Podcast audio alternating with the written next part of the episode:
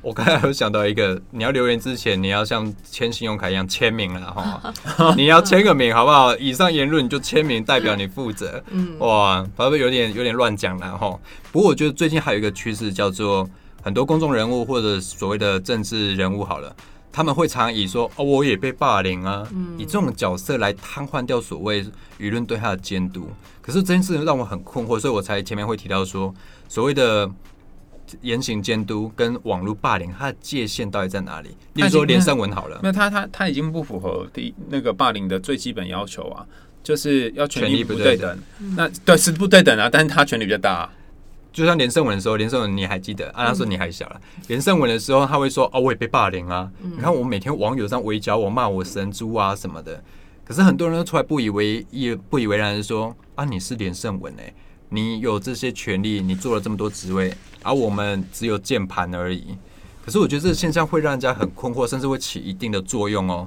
他会突然开始同情起有一些有权有势的公众人物，说：“哎，对啊，不是他是有，不是因为他是公众人物，他出来他就可以合理被这样血洗一番。”关于这个，你觉得有没有什么比较好的解放啊？我觉得应该是，如果我们把权力干成是动态的，就没有这个问题了。对比方说，呃。韩国瑜好了，他一开始的粉丝专业的人数可能就几万吧，那后来后来越来越多越来越多，那你就会发现他声势壮大，那这个时候他拥有的权利就会变多。可后来他又有一些表现时他声势又下滑，所以你可以看到权力是是浮动的。那当你意识到你自己的状态是踩在权力。大的或是风向强的那一方去对权力小的人讲话的时候，你就要比较谨慎。你是用你的权力在压榨他呢，还是你是在讨论这件事？那如果你是你是很很小的那个人，再去对权力大的人讲话，就比较没有这个问题，因为他没有他不会被你的言论给伤害的几率比较高。所以你要随时留意，到底是你的权力的状态，你站在上风处，还是对方站在上风处？所以在上风处讲话，往下风处讲话的时候，就要比较小心。不过我觉得这很吃个人的自省能力，哎，嗯，比如说我这个人就是没有自省能力啊，怎样啊？所以刚刚那视窗就重要了。哦，所以就是我们刚才讨论那个跳出的视窗，就是警告的讯息，其实对留言者来说是重要的。对，他就增进他的自省能力。哦，所以他其实这在心理学上有什么样解释嘛？比如说我真心这样会去警警告他，会增加他的心理负担，或是所谓他执行事情的成本。有一个实验超好笑的，他就是他想要知道这个来参加实验的人会不会作弊。那他们就有两间教室，A 教室就是一般普通考试的教室，B 教室就是一般普通考试教室，但前面有一个超巨大的镜子。嗯，然后就发现哪一间教室比较少人作弊？有镜子的。对，为什么？为什么？因为他会看到自己的行为吧？对吗？他会看到自己行为。哇，你很厉害耶！就是看到自己行为的时候，他就会有。自我觉察，就你刚刚就反省的意思啊。他说：“哎呦，这样好，怎么这样好吗？有人在看哦，其实就是他自己在看了哈。所以，如果你让他增加自我觉察，那可能就会减少他做一些伤害别人行为。OK，我觉得我们这一集也很可以向我们的商城反映一下，然后 要如何制止我们这些哇，每天至少上百上千则留言学习的情形。嗯。所以有时候我上次也跟新会说，有时候我就干脆色情留言就不删了，因为看起来比较温馨一点。色情小广告，对对，不然一整篇哇腥风血雨这样。不过我觉得对当事人来说，当他被网络霸凌的时候，我觉得他的反应其实蛮重要的。他这时候他可以做出什么样选择，或者是说他还有选择吗？呃，我有个朋友，他曾经跟我说，像遇到这种事情呢，就什么话都不要说，龟着头闷三天，这样就好了。然后我觉得这个方法看起来有一点逃避，可是它也不失为是其中一种方法，因为大家对于你的注意力差不多就三天。哦，你会发现应该更快了。现在网络节奏更快。对对，你会发现，哎，好像那些不论是谁被霸凌，大家就几天后就不见了，因为后来就会有另外一个人出来拯救他。你的朋友听起来很像柯文哲，哎，怎么会这样？就柯文哲有讲过这种话，假假假被霸凌，然后可能隔一阵子之后又会报乙新闻了。对对对，所以乙就会拯救甲，然后丙就会拯救乙，这样。所以大家常常说谁救了谁这样。对对对对对对对，所以如果是这样的话，你只要撑过前三天。通常就没什么事，就像罗志祥救了海军一样。哦，对对对对，所以你会建议说，可是我觉得对当事人来说，他很难去真的闷着头三天，因为他的情绪会陷进去吧。没有，那所以这时候就不要去看那些留言啊。像邓医生他做了一件非常重要、一件非常好的事，虽然他可能也会受到一些影响，就是他直接关闭他的那个脸书，直接砍掉。就没他就关起来嘛，那关起来就没有人可以留言啦。所以这边就是一个止血的功能，所以先止血，然后不要去看。那你要做，你可能会很想回应，或者你可能有各种想要说的东西。可是如果你要做任何行为的时候，你都要先想一下。所以第一件事情是先关闭，然后第二件事情是思考说你做这件事情究竟是会帮忙你，还是会损害你。对，因为人在下风处的时候，你讲什么都是会进雨水的。嗯，就是啊，然后你讲什么就有雨水一直打进来，一直打进来。哎，很有画面啊。对啊，所以你不管怎么讲都会是一样。所以除非等到哪一天你在平地或者你在上风处的时候再去说话，才会有人听得到。不然你怎么讲话，那个声音、那风这么大，哦，大家都听不到你讲话。那只会说这个人又出来了，再丢他这样。那比如说好了，有些可能当事人他会宣称说：“哦，我战力无敌啊，来啊来啊，啊，就要跟他就是硬碰硬。”你觉得这时候你会怎么建议他做自我评估啊？因为坦白说，这是帮我自己问的啊。你说我当年也是被这个战神哦，我没有战神啦，我就是不想要躲起来的话，不想要躲起来，那你就不要躲起来啊，你就跟他你就对，你就对啊，你就你这你的过程也在出征啊，你们就互相出征啊。因为比如说我以前脸书文杯直接贴上 PPT 啦，然后就引来非常多乡民的出征啊，哈，然后有人私讯我，然后私讯继续骂我，然后我就不过骂他说。用真实账号好好做人吧，不要这种假账号。然后结果他受伤，哎，就反而他受伤。我想说，你今天不是在出征我吗？然后他就说，你怎么可以这样说？这支账号是我平常在社团活动，我都用这支账号，这账号就是我，你怎么可以说我这人生是虚假的？然后我就是想说，那你现在知道我的心情了吧？嗯，所以这样有战神吗？有有有一点，可是你刚刚就这就是用情绪脑在互动啊，你并没有讨论那件事情啊。因为我我觉得我的立场是这样，你如果要情绪来跟我，我就情绪回你。那如果你是真的是来讨教的，那我们就理性来沟通。等一下，但你要想哦，因为你用情绪来。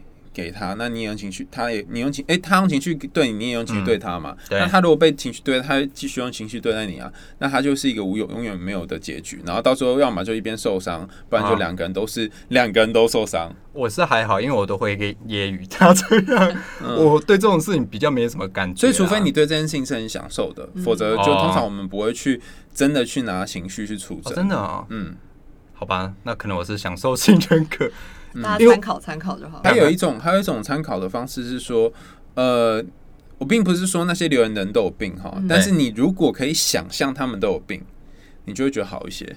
哦，就觉得哦，毕竟他们有状况啊，对他们严重啊，我没有那么严重，所以我不要跟他们一般见识，那你可能觉得好。糟糕，我觉得你这一段会被出征呢。然 后，刚我不是说他们有病啊，我是说你是这样想的，你就会好。那尽管他们没有病，对对，但是你只要这样想，就会觉得舒服一些。它是增进你的舒服，不是真的说他们都有病啊。你知道名人堂怎么训练？就是看这些网络留言嘛。我们每天都会配着早餐吃，然后说：“哎，这个今天比较有梗哎，今天终于讲出不一样的事情。以前很像那个生产机一样，就是投入几个关键字，然后就产出这一段。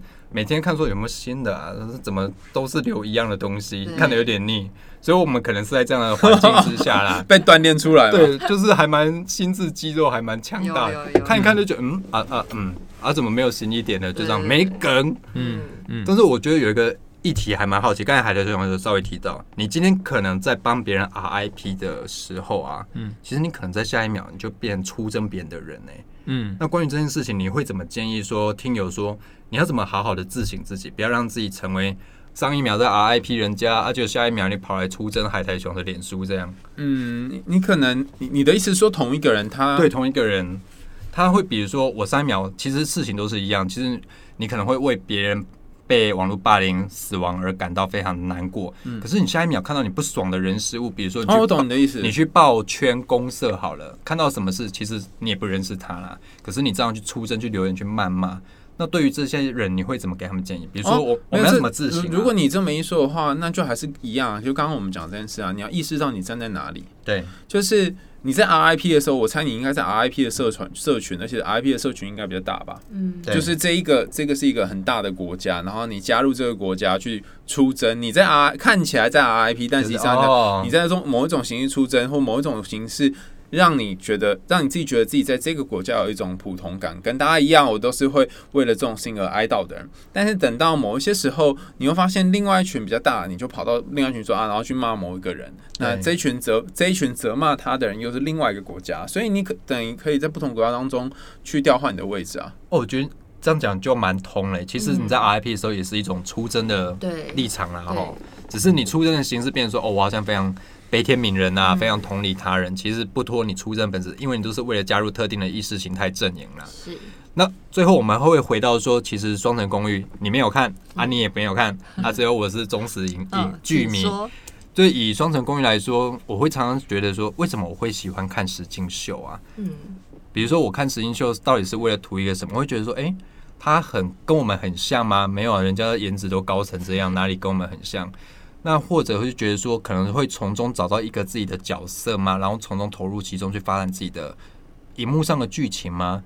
但听起来好像也不太像是这样子诶。你有看过吗？我没有看，可是他看的是蛮多的是其他实境实境秀的节目。哦，，那石金秀通常是长什么样子？就是他就是会标榜说这个人他不是任何的角色，他就是他自己，对，然后他们就是里面他会说的是无剧本啊，对无脚本的互动，真实互动，真实发展关系，嗯。然后就是要你去看说哦，这群人在这里会发生什么事，无法预测，他们都是嗯。循着他们真实的行为，他们真实的想法去触发接下来每个每个剧情，像《双城公寓》也是这样，就是制作单位是找来三男三女，本来都不认识的人，那他们就只有提供房子，然后提供非常厉害的车子啊，哇，那个车非常厉害，然后就反正镜头架在那里，就会记录他们的友情啦，记录他们的爱情，然后甚至要记录他们一些生活上的争执以及冲突。他是宣称无剧本演出啦，那我也找了很多资料说到底有没有脚本。那似乎他们说，虽然说是没有固定脚本演出，可是制作的单位会要求说，在每周的固定拿两三天，大家就在那个时段拍摄，然后你就在那个时段讲出你想对别人讲的话。可是他觉得说这些话我平常就可以跟你讲啦，为什么我一定要到比如说周四周五晚上我才能对着摄影机有开开摄影机的时候才能讲这些话？所以虽然说是宣称无剧本，但其实它是有一定的框架存在的啦。其实我觉得那也不是非常自然的人际互动。可是我想说，到底人为什么这么喜欢看实境秀？例如说，好几年前有非常厉害的什么《超级名模生死斗》，哦对，哇，这个非常古早，现在讲这个我都觉得很古早了。那另外还有什么？比如说以传播学院来说，我们最常讨论的一个叫做《楚门的世界》啦。嗯那其实台湾早期有一个叫做《分手擂台》吧。哦嗯分手擂台有没有很实境秀？哇，现在讲分手擂台就觉得很古早了。那海雷兄你会怎么看？嗯，我觉得实境秀这件事情，它可能牵涉到几个这个时代特别的东西。嗯第一个是我们现在在密室代，M 一世代就是 M 一的那个密。对哦密世代就是这个也已经十年了吧？我们在这十年以来，十年到二十年之间都是密世代，从二零开始就是这个这个世代。那这时代我们会关注在自己身上，然后我们会关注在每一个每一个呃素人身上，因为我也我也可能下一秒就变明星，你也可能下一秒就变明星，因为我们都有自己的频道、自己的呃自己的社社社群、自己的群众，对所以我会很想知道某一个人发生什么事情。那这个人是任何人都有可能，嗯然后我也可能是参与其中的人，所以这个实境秀提供一个别的节目无法做的事情是，我有可能是出现在电视节目上面的人。那那一个角色虽然不是他，但他更像是这个人，对他更像是我本身。如果今天让你去选，就是选一个呃偶像剧，你就觉得我再怎么样不会变成偶像剧里面的主角。嗯可是如果今天是一个实境秀，你就光是这个我有可能变成里面的人这样的一种感觉，就会让你觉得你更想要投入这一个实境秀嗯或者实境的剧。它就算是有一个扮演出的情况，对，那另外一个就是我经常讲的一个概念，叫做禁忌的房间。禁忌的房间，对，禁忌的房间就是在很多童话故事里面，或很多神话都会有一个不能开的盒子。哦对不能进去的房间，不能使用的钥匙，对不能拿的什么东西，反正你只要越不能怎样怎样怎样，你就越要怎样怎样。你就会越想要那颗苹果就一定会吃下去，嗯就很奇怪哈。你没有你没有提说，哎、你这个随便吃，你可能还不吃，嗯那时候千万不可以吃，一嘟我就吃了，很奇怪哈。嗯这这是这是一个很吊诡的情形，所以我们人心中会有一个对于秘密的好奇跟偷窥的心情。对，所以这个好奇跟偷窥的原始动机，就会让我们想要去看，想要去了解他们在摄影机背后是发生什么事。我相信，如果如果是他们有隐藏摄影机是在某一些时段，然后是在拍呃。就是他们不是不是那些固定时段的东西的话，可能会更多人想去看，因为他们觉得这更像是对，一些偷窥的嗯的东西这样子。因为石进修他在早期，他其实技术没有像现在这么完整。对，他在早期是用侧录的方式，甚至用有点密录式摄影机的方式去拍他们的互动。现在很像我们常在新闻台看到的行车记录器那种状态啦。嗯可是现在他其实的展现手法非常的偶像剧化，非常的电影化，然后它的运镜啦，甚至一些画面的构思，都是你会感觉到是有经过安排的，甚至有业内人士有出来分析说，其实很多画面是补拍的。其实那个动作、那个行为当下已经发生了，可是他为了补那个行为的画面，他会请他们再做一次。嗯，所以我觉得现在实境秀比较像是类戏剧的方式在呈现啊。不过你刚才提到说，一个叫做秘密嘛，一个叫禁忌嘛，嗯然后一个叫做大家会觉得说，我们跟他的距离可能没有那么远，我可能有一天可以成为实境秀的主角，去参与演出。可是我觉得现在实境秀让我觉得那个门槛越来越高诶、比如说你们有空可以看这个《双层公寓》，就觉得说哇塞，这个颜值高成这样，而且他们其实后面都有事务所的，意思是说他们可能都是半个艺人，半个艺人或者二线艺人，或者是急于要出头的艺人。所以我觉得他好像又脱离现在实境秀有一些距离啦，嗯因为我觉得他比较像是一个类戏剧的演出。可是你觉得看实境秀这件事情对观众来说，你觉得它有正面效果，或是有什么负面效影响吗？哎、我觉得你刚刚讲这个类艺人更好、哎。对，他比他甚至比素人或是比艺人都更好，更容易让人家融入。因为我我可能是个素人，但我有可能变成艺人。嗯，那这样这样就是什么？就是你那个半半艺人的概念嘛，对不对？所以他放了一个半艺人在那边，刚好介于有点像是以前的偶像剧主角跟以前的那个很古老石敬秀的那个素人中间那个桥梁。所以我就有机会可以变成出现在荧幕上面的人，他们会更享受这种我就是可以有机会去演的这种感觉。那影响其实呃，基于心理学的研究伦理，我们不太能够做伤害受试者的事情，对。所以早期有很多的研究都是做好的影响。很哦，奇怪哦，他明明是呃网络实境秀，但是或是电视的实境秀，但是总是他们做出来结果是会对人也有有一些正向的影响的。比方说有一个实验，它就是在测呃是不是会有呃增增更增加更多的动机，然后一些健康的行为。嗯好，比方说你像像你要运动啊，像你现在要读一本书啊什么的这类，你有没有会不会因为看了某一些实境秀而做了这件事？哦，所以他就给他们看一些正向励志的实境秀，比如说有一个妈妈，她的她跟她小孩的关系啊，然后很血泪啊，然后好不容易拯救她小孩啊什么之类，就但以上都是真人的，就是实境演出这样。好看完这个，那另外一个版本就是给他看一般的、一般的实境秀或一般的节目这样子，然后结果发现只要看这个妈妈版本的，他们都会在研究之后会做真的实行那件事情的几率会变高。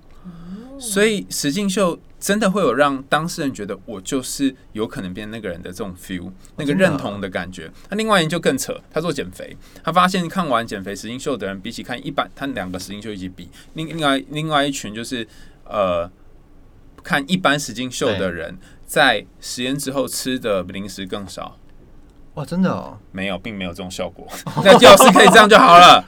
他没有，没有，没有更少哈，就是一样多，就是吃两两组是一样多的，但是他们又又详细的去分析，分析成两种人。哦有一种人是他会本来就有要求想要减肥，然后胖这件事情对他来讲很在意。哦那这种人我们称作高限制组。嗯就是他他他就是会限制自己的食量啊，嗯限制自己吃东西啊，然后很害怕啊。嗯然后另外一个我们称作低限制组，好，然后高限制组的话呢，如如果他是看那个那个什么，就减肥实实境秀，他反而会吃更多。为什么一边看一边吃吗？呃，相较于那个低限制组，他吃 OK 更多。为什么？为什么哈？呃，你要想象一下哦，就是他平常就是一一直要限制自己吃东西嘛，嗯。然后觉得自己吃东西很罪恶嘛，对嗯不对？对。那他看到里面有一个人，他哦，在替代他的罪恶，哦，然后他就会觉得，哦，反正他还这样，那我也这样吃吧，或者说啊，他还在吃了，所以我也吃好了，对，好像这样。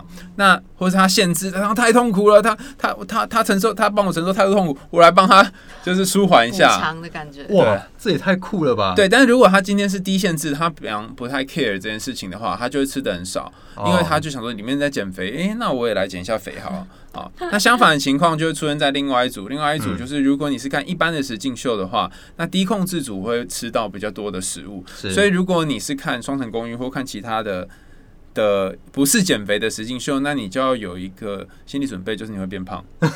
呃 如果你没有很在意体重的话，那当然如果你很在意体重，你就嗯。还是会去控制你的饮食。是，嗯，不过在双重公寓，很多人批评是说，其实如果以清景泽篇哈，因为它分很多篇嘛，有清景泽篇，有东京篇，有夏威夷篇。以清景泽篇来说好了，它总共其实成员生活了大概十个月吧，可是最后剪辑出来的只有四十八个小时。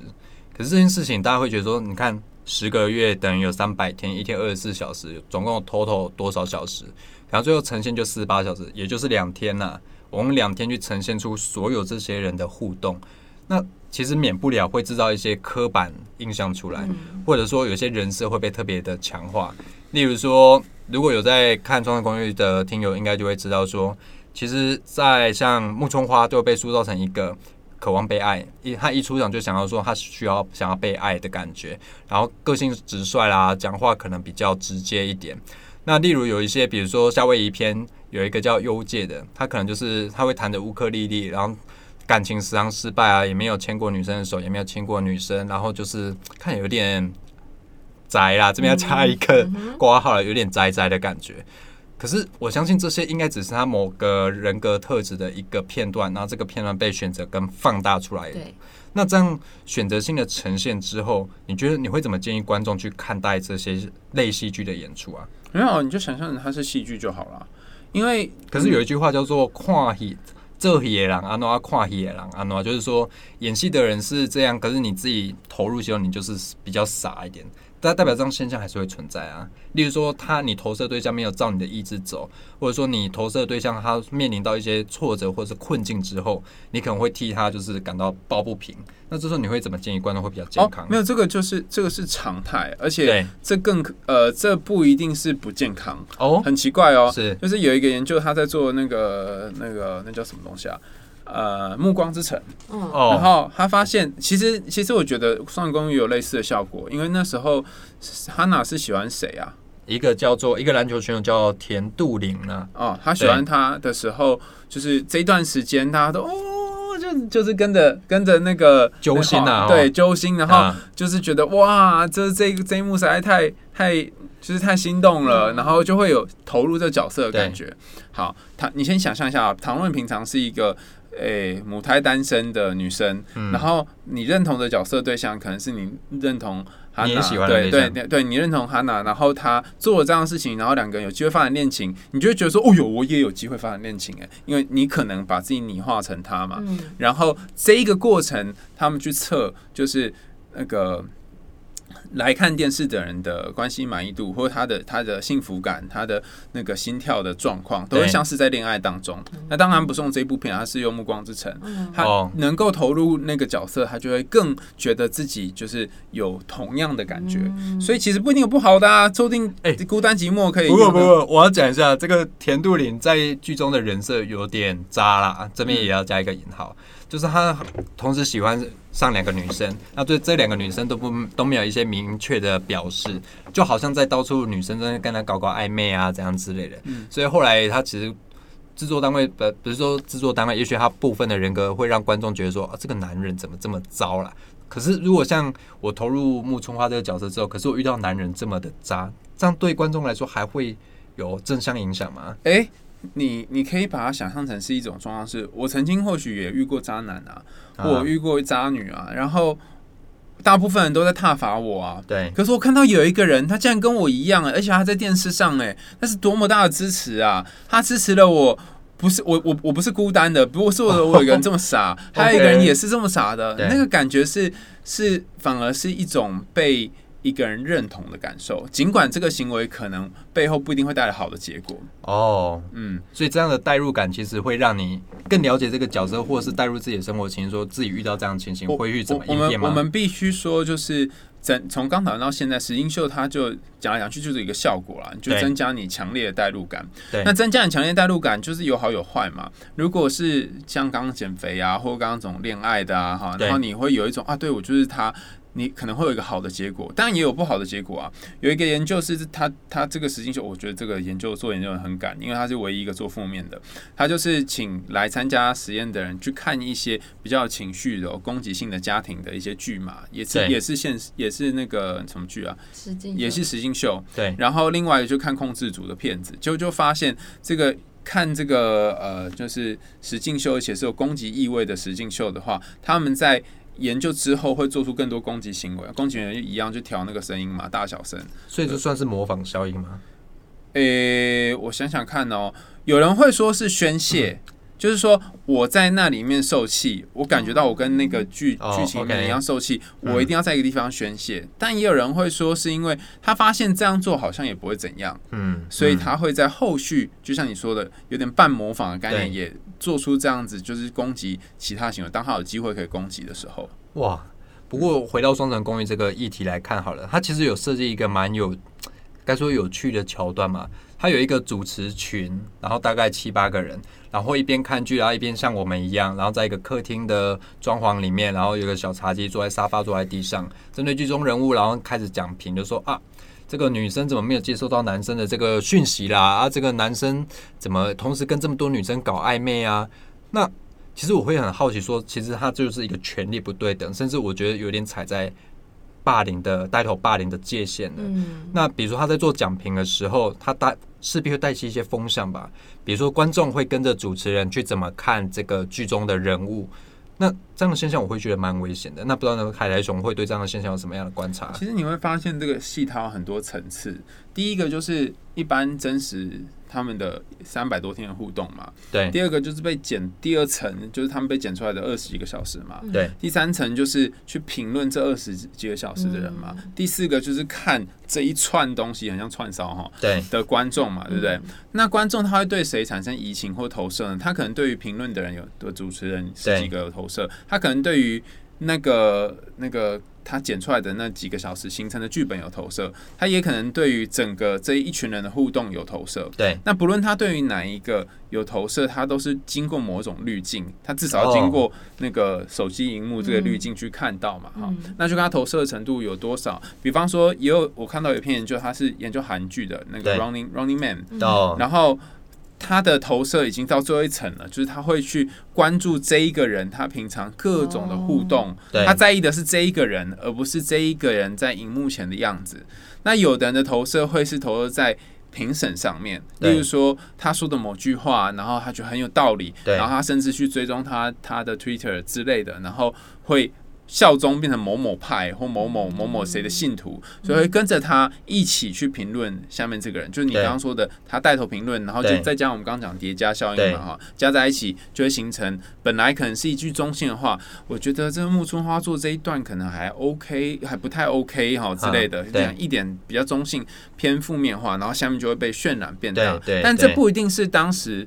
评论人的本意，对他就在透过这个手机荧幕，然后看下去之后，又有一个被加强的对的效果。那如果要避免这种效果的话，你可能要先确认一件事情，就是你现在看到的都只是你刚刚说的，就是被剪出来的一个片段。对就像我们不会因为人家的第一印象就会觉得说啊，他就是这样的人，你可能要跟他花一些时间相处之后才能够确定。不过，不过没办法，就我们人都是活在很多的透镜的后面。对对所以如果如果你要看到一个人不同的面貌，你应该会是从他在公司、他在家里、他在日常生活、他出去玩、休闲的不同面貌都看过一轮，那我觉得会变得比较呃直观，呃比较完整对比较完整。但是如果你只看到他在上班的样子，其实我们是某种实境秀啊。对你的同事都只跟你在上班的时候会出现，嗯那他这就是你是也是恶恶意剪辑嘛，应该算是某种 魔鬼剪辑，对对某一种剪辑方式，剪到都是上班的时候嘛。嗯所以如果你真的要认识一个人的话，我的建议是哈，在他家装摄影机，不是，再加上你还是透过荧幕啊，你至少有一层嘛，对不对？是我建议的就是你拿你的肉身跟他去爬山一次，然后哦住一个晚上，哦，住在山上一个晚上，然后你就可以从眼睛张开，一直到他下一次眼睛再张开。哎、你这个建议很好，因为我自己有在爬山啊，嗯所以难怪我们队友看起来每个都很糟，是因为我们这么亲身的肉身接触过，嗯从开眼到闭眼都跟他们相处在，你就知道说他们的个性在各个不同情况下，面对各种的煎熬，面对对各种问题，他们会怎么解决。所以一个全部的全呃整天式的观察，或者是每一个时刻的观察，才能比较贴近真实的情况。但不要太相信电视上面他给你的部分片段。